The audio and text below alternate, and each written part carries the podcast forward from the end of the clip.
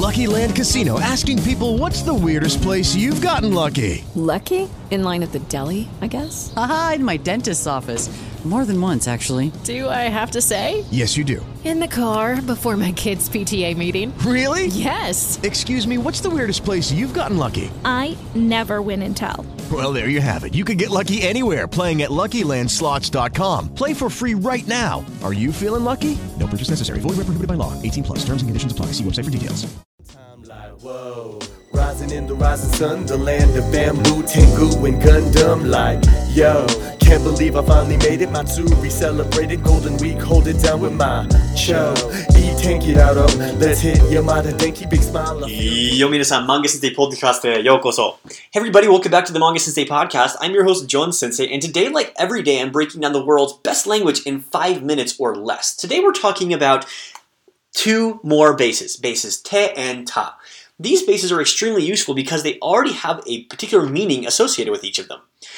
But before I do that, make sure to please share this with people that you know that are studying Japanese or try to improve their Japanese. Being able to share this podcast allows us to make it more fun. It allows us to get a higher readership and make language tools that make a difference in our community. So today we're talking about the two extra bases in Japanese. These are base te, you heard me right, te, and base ta.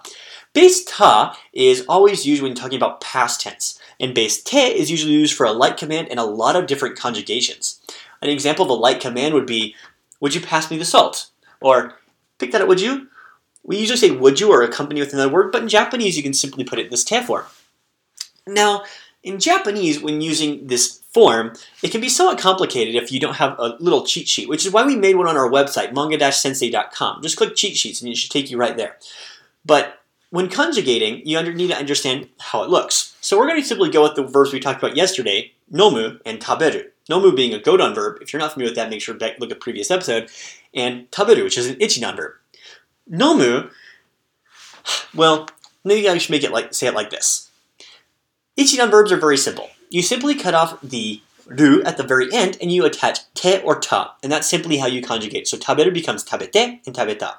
However, godan verbs have a lot of different ways to be conjugated.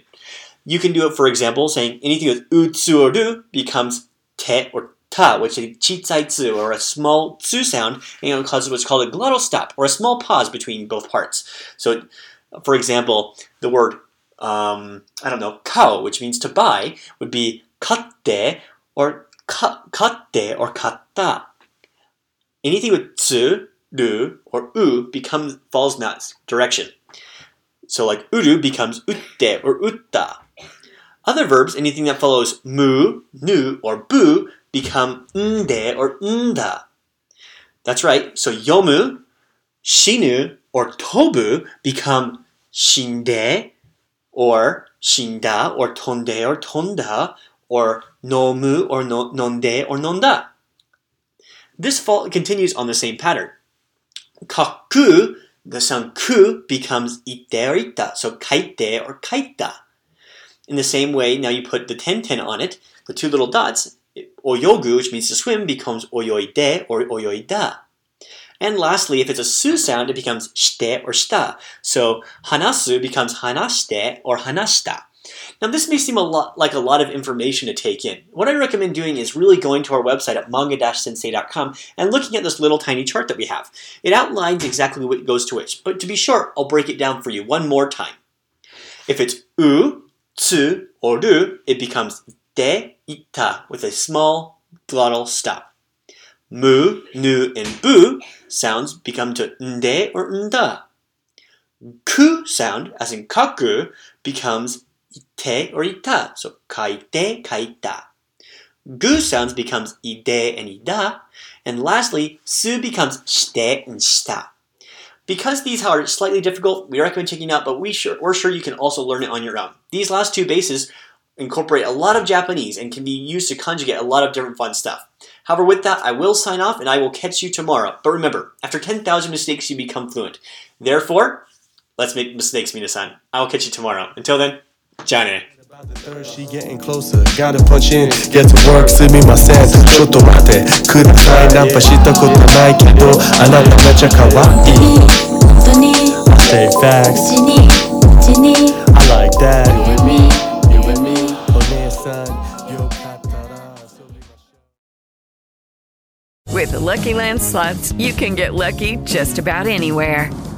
This is your captain speaking. Uh, we've got clear runway and the weather's fine, but we're just going to circle up here a while and uh, get lucky. No, no, nothing like that. It's just these cash prizes add up quick. So I suggest you sit back, keep your tray table upright, and start getting lucky.